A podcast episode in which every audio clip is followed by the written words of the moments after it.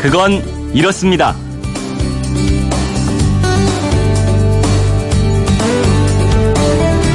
안녕하십니까 오승훈입니다. 여러분이 가장 존경하는 역사 인물 위인은 어떤 분인가요? 우리 국민들에게 물어보면 단연 세종대왕이 꼽히는데요. 이 세종대왕 이름으로 유네스코에서 해마다 상을 주고 있다는 사실 혹시 아십니까? 이 상은 어떤 상일까요?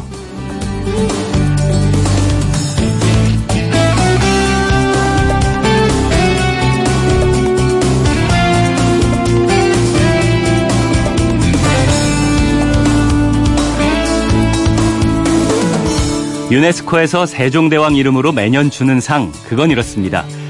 글을 읽지 못하고 쓸 수 없는 상태를 문맹이라고 하죠.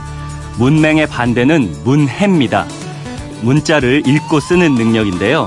오늘이 바로 세계 문해의 날입니다. 문맹 퇴치와 성인 교육의 중요성을 강조하기 위해서 유네스코가 1965년 제정한 날입니다. 세계 문해의 날에는 국제사회의 문맹 퇴치에 기여한 개인이나 단체에 세계 문해상을 수여하는데요.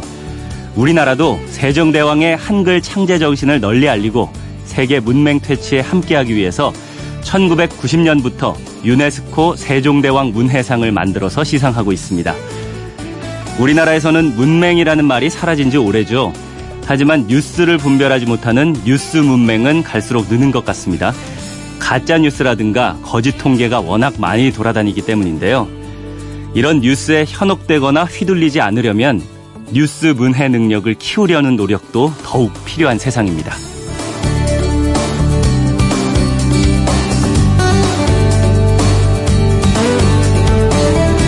9월 8일 토요일 그건 이렇습니다. 오승훈입니다. 오늘 첫 순서는 나무를 배우는 시간입니다.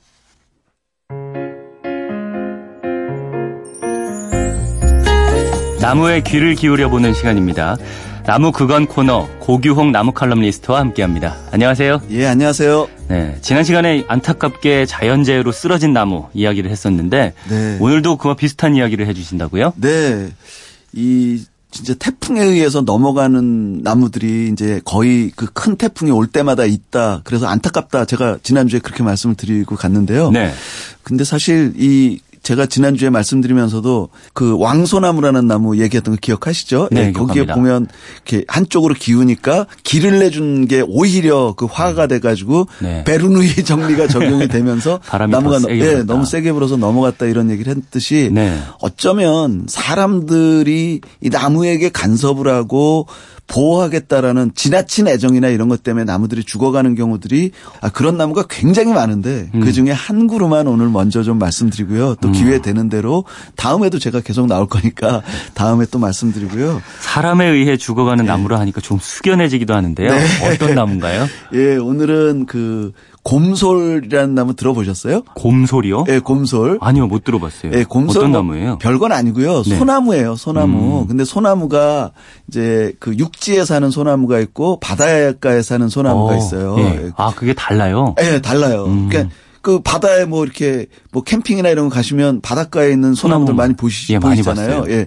그런 나무들하고 육지에 사는 소나무하고는 사뭇 다릅니다. 어. 그러니까 어떻게 다르냐면 일단 그 이 줄기 껍질에서 나타나는 빛깔이 다른데요. 네. 예, 줄기 껍질이 육지에 사는 소나무들은 붉은 빛이 돌아서 음. 왜 옛날에 그 적송 그릇 말 했잖아요. 네. 예, 붉을적잘 써서 네. 그 육지에 사는 소나무고요. 음. 이 바닷가에 사는 소나무들은 줄기 껍질에서 검은 빛이 나요. 예. 그래서 얘는 적송이라고 얘기할 수가 붉은 빛이 전혀 없거든요. 네. 그러니까 적송이라고 얘기할 수가 없고 한자로 얘기한다 그러면 혹시 들어보셨는지 모를 텐데 흑송이라고 들어보셨어요? 어. 못 들어보셨죠? 네. 예. 적성은 많이 들어봤는데. 네. 근데 지금 제 이야기를 들으시는 우리 청취자들께서는 아마 들어보신 분들은 많을 거예요. 네. 흑송이라고 이제 얘기하는데요. 음. 이걸 또 어떻게도 얘기하냐면 그 이 나무가 사는 지역에 따라서 구분을 해서 바닷가에 사니까 바다 해자를 써서 해송. 어, 해송은 들어봤어요. 들어보셨죠? 예. 예. 그 해송이라고 하고 육지에 사는 소나무는 육송, 음. 육지 육지를 써서 육송 이렇게 이제 구별을 하거든요. 크게 네. 이제 이 그러니까 근데 이게 식물학적으로는 소나무와 곰솔 이렇게 돼 있어요. 그러니까 육지에 사는 나무를 소나무, 아. 바닷가에 사는 소나무를 곰솔 이렇게 얘기하는데요. 그렇군요. 예, 이 곰솔이라는 이름이 어떻게 만들어진 거냐면 재밌는 게 아까 제가 뭐라 그랬냐면 껍질이 검은색이 돈다 그랬잖아요. 네. 그래서 옛날 사람들이 이걸 뭐라 불렀냐면 검은 솔이라고 부른 거예요. 네. 검은, 검은 빛의 솔. 솔. 그래서 음. 검은 솔. 근데 이게 오래 시간이 지나면서 검은 솔, 검은 솔, 검은 솔, 검은 솔, 검은 솔, 검은 솔 이런 식으로 예. 시간이 지나면서 검은 솔자가 곰으로 합쳐지면서 어. 아주 재미있고 예쁜 예. 그런 이름이 된 게 곰솔인데요. 네, 그러네요. 이름이 예뻐요. 예쁘죠. 곰솔. 예. 네. 그래서 저는 그래서 오늘 이 곰솔 중에 음. 어 지금 뭐 이미 죽은 나무라고 제가 이렇게 표현을 했는데 네. 지금 완전히 죽지는 않았는데 어쨌든 처음에 어, 사람에 의해서 상처를 받지 않고 아주 훌륭하게 살아있을 당시에는 우리나라에 살아있는 곰솔 중에서는 가장 아름다운 곰솔로 여겨지던 그 전주 삼천동에 있는 곰솔 이야기를 오늘 전해드릴까 합니다. 음. 이게 전주 삼천동에 있는 곰솔이요. 네, 네. 이 나무가 뭐 천연기념물인가요? 이 나무도 혹시? 네, 천연기념물 아. 355호로 지정돼 있는 나무인데요. 네, 왜 이렇게 지정이 됐을까요? 네, 이 나, 아, 말씀드렸듯이 곰솔 예. 중에서는 가장, 가장, 아름다운 곰솔. 어. 또 이게 작지도 않아요. 굉장히 음. 큰그 시기로 따지면 한 350년에서 400년 정도 된 나이도 오래된 그런 나무인데요. 어, 예. 그런 나무가 그렇게 아름다우니까 이거는 분명히 보호할 만한 가치가 있는 나무거든요. 음. 그래서 천연기념물로 지정된 나무인데 네. 아까 제가 뭐라 그랬냐면 이 곰솔은 바닷가에서 사는 나무라고 했잖아요. 네. 근데 전주는 바다가 전혀 어, 아니잖아요. 그렇죠. 네. 예, 예. 그러니까 헷갈리실 분들이 계신데 간단하게 생각하면 이런 거예요. 그러니까 아까 바닷가와 육지라고 얘기한 건 얘가 저절로 자생 하는 경우를 얘기하는 거예요. 음. 이 곰솔이라는 나무는 육지에서 자생하는 거는 전혀 찾아볼 수가 없습니다. 네. 그러니까 씨앗을 떨어뜨려 놨을 때 절대로 못 자라요. 그런데 이 바닷가에서 어느 정도 자란 묘목 정도가 된 소나무를 그 곰솔을 갖다가 육지에다가 심어주면 잘 자라요. 오히려 어. 더잘 자랍니다. 아, 오히려 네. 더잘 자라요. 네. 그래서 이 육지에서 이 곰솔들을 많이 볼 수 있어요. 어. 많이는 아니지만 곳곳에서 볼 수 있는데 육지 내륙 지방에서 볼 수 있는 이 곰솔들은 다 누군가가 일부러 갖다 심은 거예요. 그게 저절로 음. 자라난 게 아니라 누군가가 일부러 예. 일부러 왜 심었냐? 뭔가를 기념하기 위해서 심었던 거죠. 어. 그러니까 기념 식수와 같은 개념으로 심은 건데 네. 바로 이 지금 제가 말씀드리는 전주 삼천동 곰솔도 뭔가를 기념하기 위해서 누군가가 심은 그런 의미 있는 나무입니다. 음. 뭘 기념하고 예. 있나요? 이게? 이거 처음에는요. 처음에는 어떻게 된 거냐면 예. 그이 나무가 서 있던 자리가 어 인동 장씨라는 분들의 선산 지역이었어요. 음. 이게 묘가 이렇게 여러 기가 한두 개가 아니고 쭉 있었고 옆에는 이 돌담으로 기와 돌담을 만들어서 아주 근사한 묘역이에요. 네. 그 묘역 입구 부분에다가 이 나무를 바로 그 인동 장 씨의 후손들이 음. 그 400여 년 전쯤에 이 나무를 갖다가 그 앞에 이른바 이런 걸 우리가 뭐라고 얘기하냐면 표지송이라고 얘기하는데요. 아, 예. 표지로 삼기 위해서 소나무 한 그루를 갖다 심은 거예요. 음. 그리고 굉장히 애지중지 이 그 후손들이 이 나무를 가꾸다 보니까 나무가 정말 아름다운 모습으로 자랐고요. 네. 자라는 동안에 이게 너무 예뻐서 사람들이 이 나무에 별명을 뭐라고 붙여줬냐면 학송이라고 붙여주거든요. 음. 근데 학이라는 것도 이, 아, 이 나무 할 얘기가 너무 많네요. 얘기하다 보니까. 근데 학송이라고 이름을 붙인 거 예. 이것도 우리가 주목할 필요가 있는데 음. 학이라는 동물을요. 우리 옛 선조들은 굉장히 신성한 동물로 여겼거든요. 그랬죠. 예. 네. 그러니까 아무데나 학을 별명을 붙여주지 않습니다. 예. 그래서 제가 그동안 이 공부해 본 바에 의하면 네. 나무의 별명으로 학자를 붙여준 경우가 이 경우하고요. 또 하나가 있어요. 귀학송이라는 나무가 충청남도 보령에 귀학송이라는 나무가 있는데 네. 그 귀학송은 나무가 학을 닮은 게 아니라 이 나무에 학이 돌아온다 그래서 돌아올 기자 학자를 써서 귀학송이라고 붙인 거고요. 네.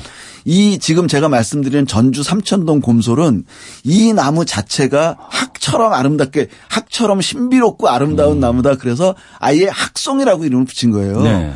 그 학송이라는 이름을 붙일 정도로 이 나무는 정말 신비롭고도 아름다운 나무다라는 데 이론이 있을 수가 없었던 그런 음. 훌륭한 나무입니다. 어. 네.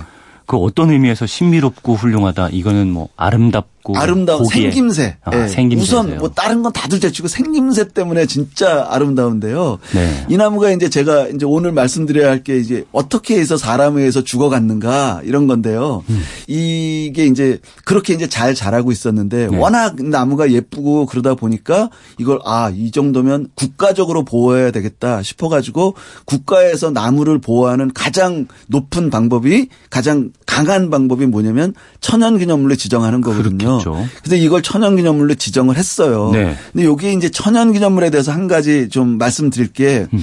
천연기념물은 어디에다 지정하는 거냐면 이거 아주 이 방점 찍으면서 들으셔야 돼요. 예. 예 천연기념물은 어, 살아있는 생명체에 대한민국 정부가 부여하는 최고의 지위 이렇게 돼 있거든요. 음. 여기서 중요한 게 살아있는의 방점이 찍히는 거예요. 그렇죠. 예, 그 살아있는 생명체에다가 부여하거든요. 그이 곰솔이 이 살아있는 그 생명체로 그렇게 아름다우니까 여기다 천연기념물로 지정을 했습니다. 네. 예. 천연기념물 지정해놓고 잘 살고 있는데 1990년대 후반에 무슨 일이 이 마을에 벌어지냐면 갑자기 여기 삼천동이라고 그랬잖아요. 네. 근데 삼천동 택지 개발 계획이 발표가 돼요. 아. 예. 그리고 원래는 여기가 아까 제가 그 선산 묘역이라고 그랬잖아요. 예, 인동 장씨.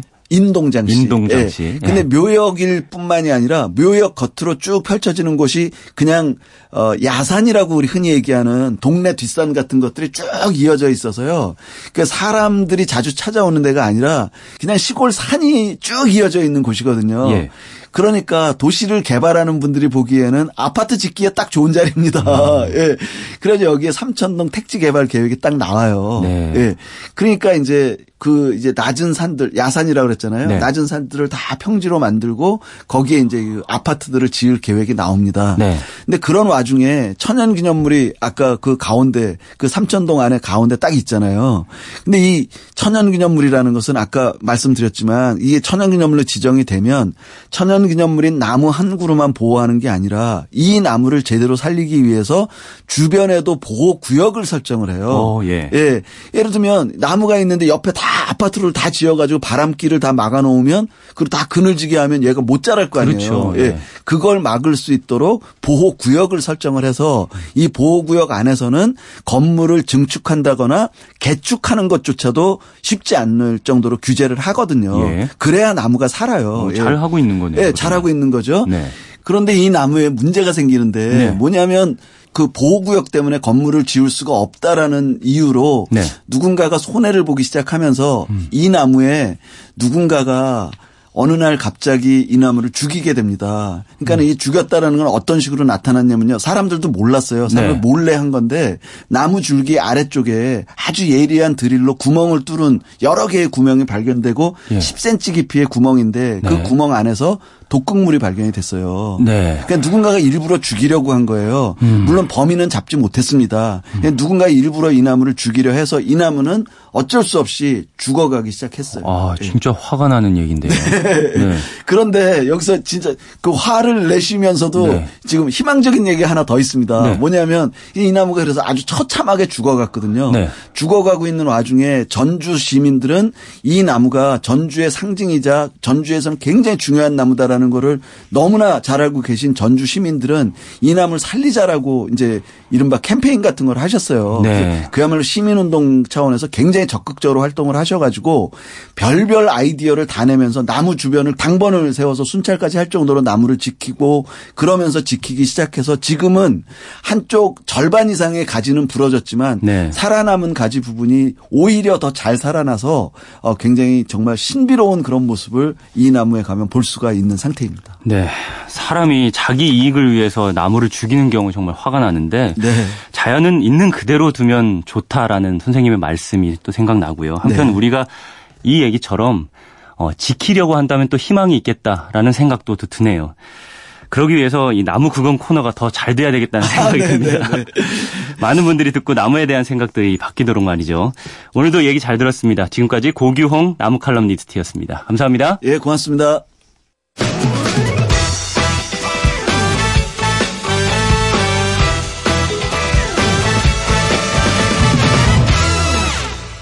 오늘 내일 벌초나 성묘하러 가시는 분들 많으실 것 같습니다. 벌초할 때 특히 주의해야 할 게 말벌인데요. 실험을 해보면요. 말벌은 밝은 색보다는 검은색에 더 달려들면서 사납게 반응을 합니다. 어, 벌초하실 때 밝은 옷을 입으시는 게 좋겠고요. 또 벌을 만나면 가만히 움직이지 말라고 하는 말도 있는데 이것도 잘못된 상식입니다. 벌은 영역을 중시하는 특성이 있어서 벌집에서 20m 이상 떨어지면 대부분 집으로 돌아가기 때문입니다.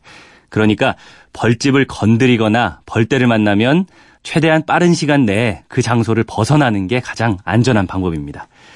그건 이렇습니다. 오승훈입니다. 저는 잠시 후에 우리 노래와 이야기가 있는 예술 아하 코너로 돌아오겠습니다.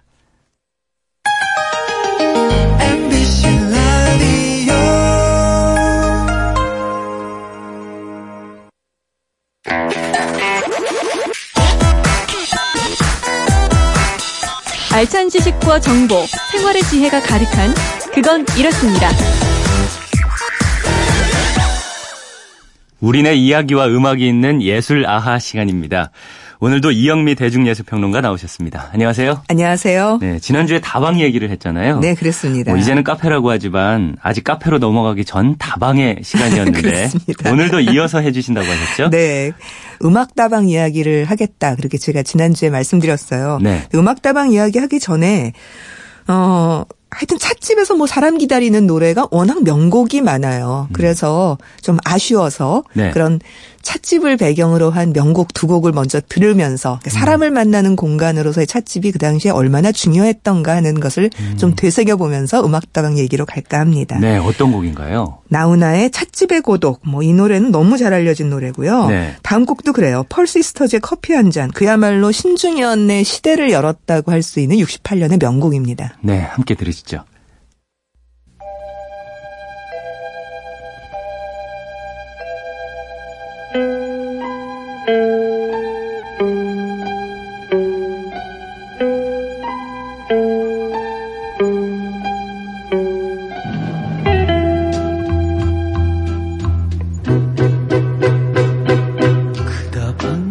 들었을 때에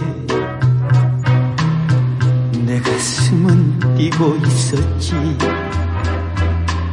기다리는 그 순간만은 꿈결처럼 감미로웠다. 약속 시간 흘러갔어도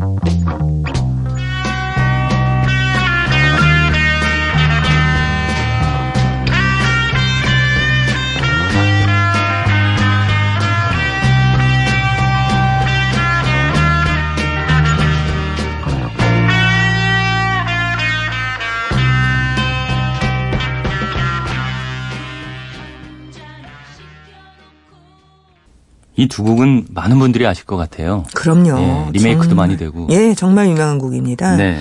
사실 펄시스터즈의 커피 한 잔이 더 이른 곡이에요. 우리는 음. 그 커피 한 잔이 약간 뭐랄까 소울 느낌 나는 좀 그런 그 당시 이제 고고라고 얘기했었는데요. 네. 그런 락 스타일의 곡이어서 어, 나훈아의 찻집의 고독이 더 먼저이려니 이렇게 생각하지만 찻집의 고독은 70년대 작품이고요. 네. 커피 한 잔은 68년 작품인데 사실은 이 작품이 펄 시스터즈의 목소리가 아닌 것으로 발표된 거는 64년. 굉장히 이르죠. 네. 애드훠라고 하는 애드 포죠. 그러니까 네. 애드훠라고 써 있는 신중현의 그 이제 밴드의 이름으로 나온 거기에 제목이 내 속을 태우는구려 이렇게 돼 있어요. 음. 64년에 나왔는데 그 당시에는 이제 당연히 돋보이지 않았죠. 그 네. 음반은 완전히 망했어요. 그러니까 빗속의 여인, 내 속을 태우는구려 이런 어 68년 이후에 발표된 나중에 발표돼서 정말 히트했던 노래가 음. 불과 4년 전에는 세상에 뭐 이런 노래가 다 있어 이런 식으로 완전히 버려지는 노래였었던 거죠. 요즘도 뭐 리메이크 돼서 더 인기를 끄는 노래들도 가끔 있잖아요. 그렇죠. 요즘으로 네. 치면 소위 역주행송. 이렇게 되는 거죠. 네. 예. 어, 이거는 어떤 네. 이야기를 할 수 있을까요? 다방 풍경이 이제 싹 좀 그려졌으면 좋겠어요. 이 시절에 60년대 그리고 70년대 초반 다방 풍경이요. 음. 다방에는 공중전화가 있었어요. 그리고 입구에는 꼭 한편에 그렇게 메모지 꽂아두는 곳이 한 80년대 초반까지도 있었던 것 같아요. 왜냐하면 거기서 사람 만나고 뭐 이래야 되니까요. 음. 처음에는 50년대나 60년대 초반까지는 다방에서 주로 바꿔줬어요. 전화를. 그러니까 어, 사업하는 사람들이 자기 사무실이 없고 전화도 네. 없고 뭐 집에도 전화가 없는 시절이 워낙 많았고. 어, 지난주에 말씀하신 예, 기억나네요. 예. 게다가 전화가요. 신청하면 그렇게 빨리 나오지도 않아요. 음. 되게 값이 비쌌고요. 네. 지금하고 달리 지금도 뭐 이렇게 꽤 돈을 내야만 전화선이 나오잖아요. 음. 근데 그 정도가 아니라 굉장히 비싼 값이었고 네. 뭐 우리 한반에 전화 있는 집이 몇 안 되고 그랬어요. 60년대 후반에는. 드라마 같은 데서 보면은 뭐 이장님 댁에 가서 전화하고 아, 네, 맞아요. 그러니까 시골에서는 정말 옆집에 전화가 있어서 막 옆집에 뛰어가서 아무개 아저씨 전화 왔어요. 그리고 네. 뛰어가서 전화 받고 옆집으로 전화하는 경우도 많았고요. 그러니까 음. 전화가 빨리 나오지도 않고 그러니까 사업하는 사람들은 급하니까 다 다방에 앉아갖고 전화를 받았는데 네. 심지어 다방으로 전화를 걸어서 마담이 전화를 바꿔주는 일은 그냥 아주 흔한 일이었고 음. 당연히 그걸로 걸었어요. 네. 근데 나중에 그러다 보니 귀찮잖아요. 다방에 전화가 붐비니까. 네. 그러니까 다방마다 공중 전화가 놓여 있었어요. 어. 그러니까 우리가 기억하고 있는 아 지금도 우리가 볼 수 있는 왜 그 하늘색 항공통신 되어 있는 그 바깥에 있는 공중전화 부스에 있는 그렇죠. 거 말고 어, 예. 그거 말고요. 그거 말고 그거하고 완전히 다르게 생긴 영화에서나 보는 빨간색 공중전화 그러니까 동전 딱 넣고 하는 거 있어요. 어. 그게 있기도 했지만 그렇지 않은 그냥 보통 이렇게 두꺼비 같이 생긴 전화기 있잖아요. 네. 근데 그 꼭대기에 돈 넣는 곳이 있어요. 오. 그렇게 돼 있는 공중전화기도 많았어요. 그래서 무슨 초록색, 무슨 뭐 회색 이렇게 돼 있는데 거기다 돈을 딱 집어넣고 그 두꺼비 같이 생긴 커다란 이렇게 그런 전화기인데 네. 그 그런 공중전화기가 있어서 거는 거는 주로 그 공중전화를 걸고 음. 받는 거는 어쩔 수 없이 눈, 눈치 보면서 마담이 바꿔주는 거로 받고 네. 그랬습니다. 근데 거기서 만나야 되니까 나 혹시 늦어서 못 가 뭐 이런 거 있잖아요. 그렇죠. 그럼 기다리다가 나한한 시간 기다리는 너 안 와서 그냥 갈 거야. 음. 그런 거를 남겨두는 쪽지 꽂는 메모함이 있었어요. 그래서 이렇게 고무줄로 이렇게 돼가지고 네. 거기다 꼬깃꼬깃 종이로 해서 그 당시 포스트잇 그런 거 없었어요. 그러니까 해갖고 여기다 이렇게 딱 꽂아놓으면 나중에 오는 사람이 펴보고 아 얘가 지금 어디로 갔구나 이렇게 아는 그런 방식이었습니다. 그렇군요. 그 대학교 주변에는 뭐 다방에서 죽치는 학생들이 많았겠어요. 아 그럼요. 그 당시에 어, 저도 다방에, 그러니까 자기 단골 다방이 있어요. 대개 보면은. 그러니까 다방에서 죽치는 게 그냥 뭐 사람을 꼭 만나기 위해서라기 보다는 시간을 보내기 위한 게 굉장히 많거든요. 네. 그러니까 지금은 시간이 남으면은 노트북을 다 갖고 다니니까 가면서 이제 카페에서 공부하는 카공족 하루 종일 도서관이 아니라 적절한 소음을 즐기면서 사람도 만나면서 간식도 먹으면서 이런 이제 공부하는 공간으로 카페가 쓰이기도 하고 아예 그거를 보장해 주는 그런 카페들도 있는데 네. 그 당시에는 책이나 신문을 갖고 가서 읽기도 했어요. 하지만 조명이 좀 어두워요. 당시 다방들은. 그래서 그렇게 뭔가 읽기가 편한 공간은 아니에요. 그러니까 거기서 할 수 있는 것은 오로지 음악 듣는 거예요. 네. 사람 만나고 음악 듣는 거. 그래서 이제 드디어 음악 다방 말씀을 드리려고 하는 건데 예. 정말 음악을 듣기 위해서만 다방에 가는 사람들이 대학가 주변에는 굉장히 많았어요. 음. 그러니까 다방의 한 구석에는 당연히 DJ 박스가 있었어요. 네. 어, 그것도 요즘은 영화에서나 볼 수 있는 풍경. 음. DJ 박스에 DJ가 들어앉아 있고 멋있는 DJ 오빠가 음악을 틀어주고 지금은 좀 과장되게 그 장면을 늘 묘사하기 때문에 네. 항상 그 안에 마이크가 있고 뭐 무슨 무슨 음악 듣겠습니다. 뭐 어. 어쩌고 뭐 이렇게 노래 소개해 주고 이렇게 나오는데 네, 쪽지로 누가 신청곡 이렇게 어, 쪽지 신청곡은 늘 해요. 소개해 주고요. 근데 쪽지 신청곡 해도 DJ 박스는 마이크 없는 거 많았고요. 그냥 음. 노래 틀어 주는 그냥 그런 분들도 많았어요. 네. 그 음악마다 음악 다방마다의 특색이 있었어요. 그러니까 뭐 어떤 음악을 틀어준다. 음. 근데 클래식 음악만 틀어주는 곳, 팝만 어. 틀어주는 곳, 가요만 주로 틀어주는 곳 그런 거에 따라서 자신의 취향에 따라서 음악 다방을 선택하는 그런 것이 굉장히 늘어났습니다. 네, 이렇게 다방에 가서 음악 듣고 하는 추억 하시는 분들 굉장히 많더라고요. 그렇죠. 가끔 어르신들 중에는 옛날에 그런 낭만 있었지 하시면서 이때 얘기 많이 하시곤 하던데요. 네, 그렇습니다. 그래서 항상 어느 찻집, 어느 다방 그러면 어느 음악 이렇게 음. 연결되는 혹은 어떤 사람을 떠올리면은 그 사람과 만났던 공간 그리고 그 사람과 함께 들었던 음악 이렇게 그게 한꺼번에 세트로 이렇게 딱 기억나는 그렇죠. 경우가 굉장히 많죠. 네. 그래서 그런 노래들이 80년대 초반에는 좀 나왔어요. 음, 어떤 노래들이 있나요? 저는 이 노래 참 좋아하는데 산울림의 80년대 초반 노래입니다. 창문 너머 어렴풋이 옛 생각이 나겠지요. 예, 듣고 와서 얘기 계속 나누겠습니다.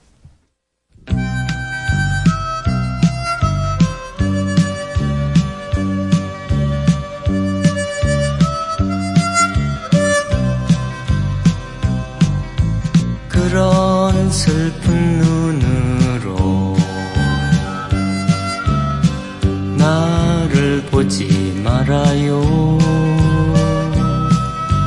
가버린 날들이지만 잊혀지진 않을 거예요. 오늘처럼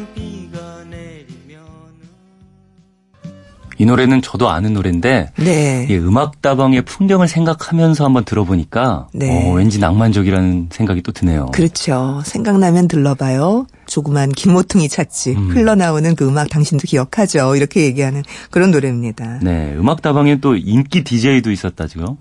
그 당시엔 그랬다는데 저는 별로 그렇게 인기 DJ를 많이 음, 보지는 않았어요. 음. 저는 좀 조용한 아. 거 좋아하거든요. 네. 그래서 클래식 음악 틀어주는 다방에 많이 갔어요. 사실 그 당시에 이렇게 음악 다방이 유행했던 거는 음악을 듣고 싶기는 한데 집에 오디오 세트가 없어요, 다들. 그 당시에는. 그러니까 전축이라고 했습니다. 네. 이 전축이란 말도 지금 이제 완전히 사라졌죠. 음. 전기 축음기의 약자예요. 네. 그러니까 축음기가 있었고 옛날에는 태엽으로 가는 축음기가 있었고 그다음에 그걸 전기로 꽂아서 하는 전기 축음기가 나서 그걸 전축이라고 불렀어요. 네. 이제는 그냥 뭐 오디오 세트 이렇게 부르는데 그런 전축이 없으니까 게다가 지금처럼 작은 사이즈도 아니고 그 12인치짜리 LP를 틀어야 되니까 굉장히 이게 사이즈가 커요. 그래서 그렇죠. 그런 거 있는 거 되게 부잣집이에요.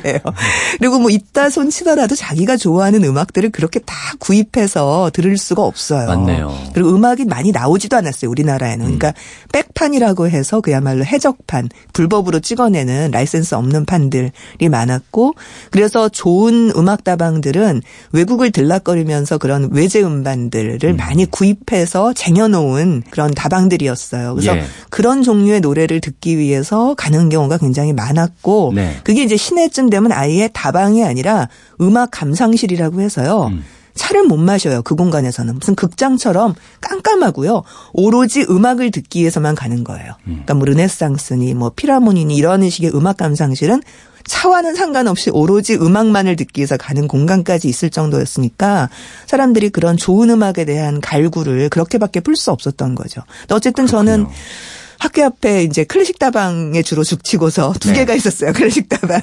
네. 거기 이제 번갈아 가면서 죽치고 있었는데 네.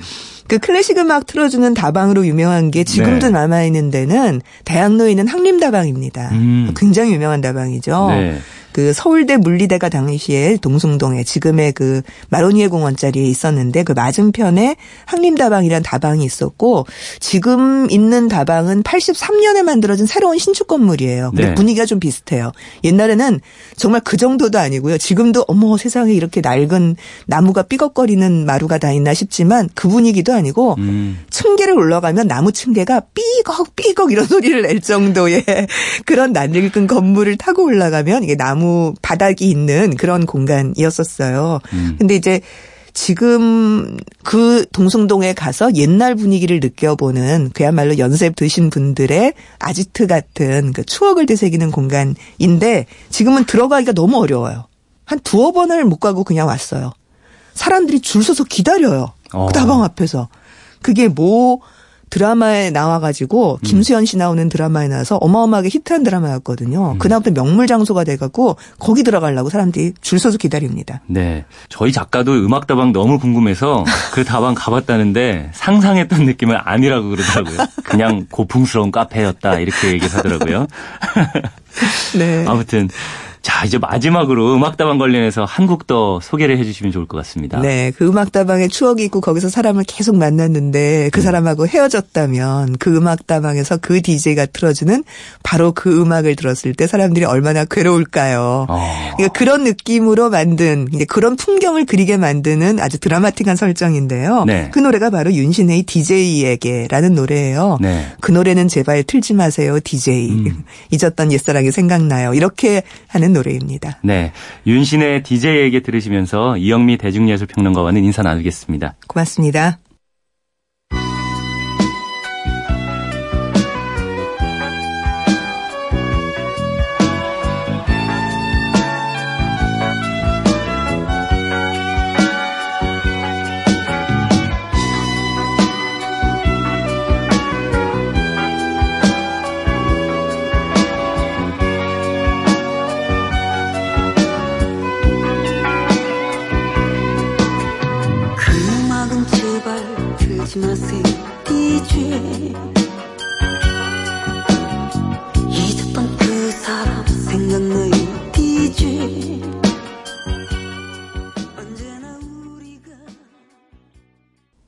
다방 얘기 즐거웠는데 어, 요즘 노래 중에 다방 얘기 있을까 생각해보니까 있네요. 오늘 끝곡 10cm의 사랑은 은하수 다방에서 보내드리겠습니다. 일요일인 내일은 10분 빠른 6시 5분에 다시 찾아오겠습니다. 토요일 아침입니다. 즐거운 하루 보내세요.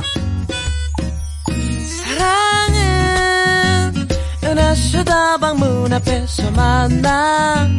홍차와 냉커피를 마시며 매일 똑같은 노래를 듣다가 온다는 그대는 부러졌지 않은 성냥개 빛같처럼 아무리 싫은 표정 지어도 불타는 그 마음을 감출 수가 없다네 그대 나에게 무슨 말이라도 해줘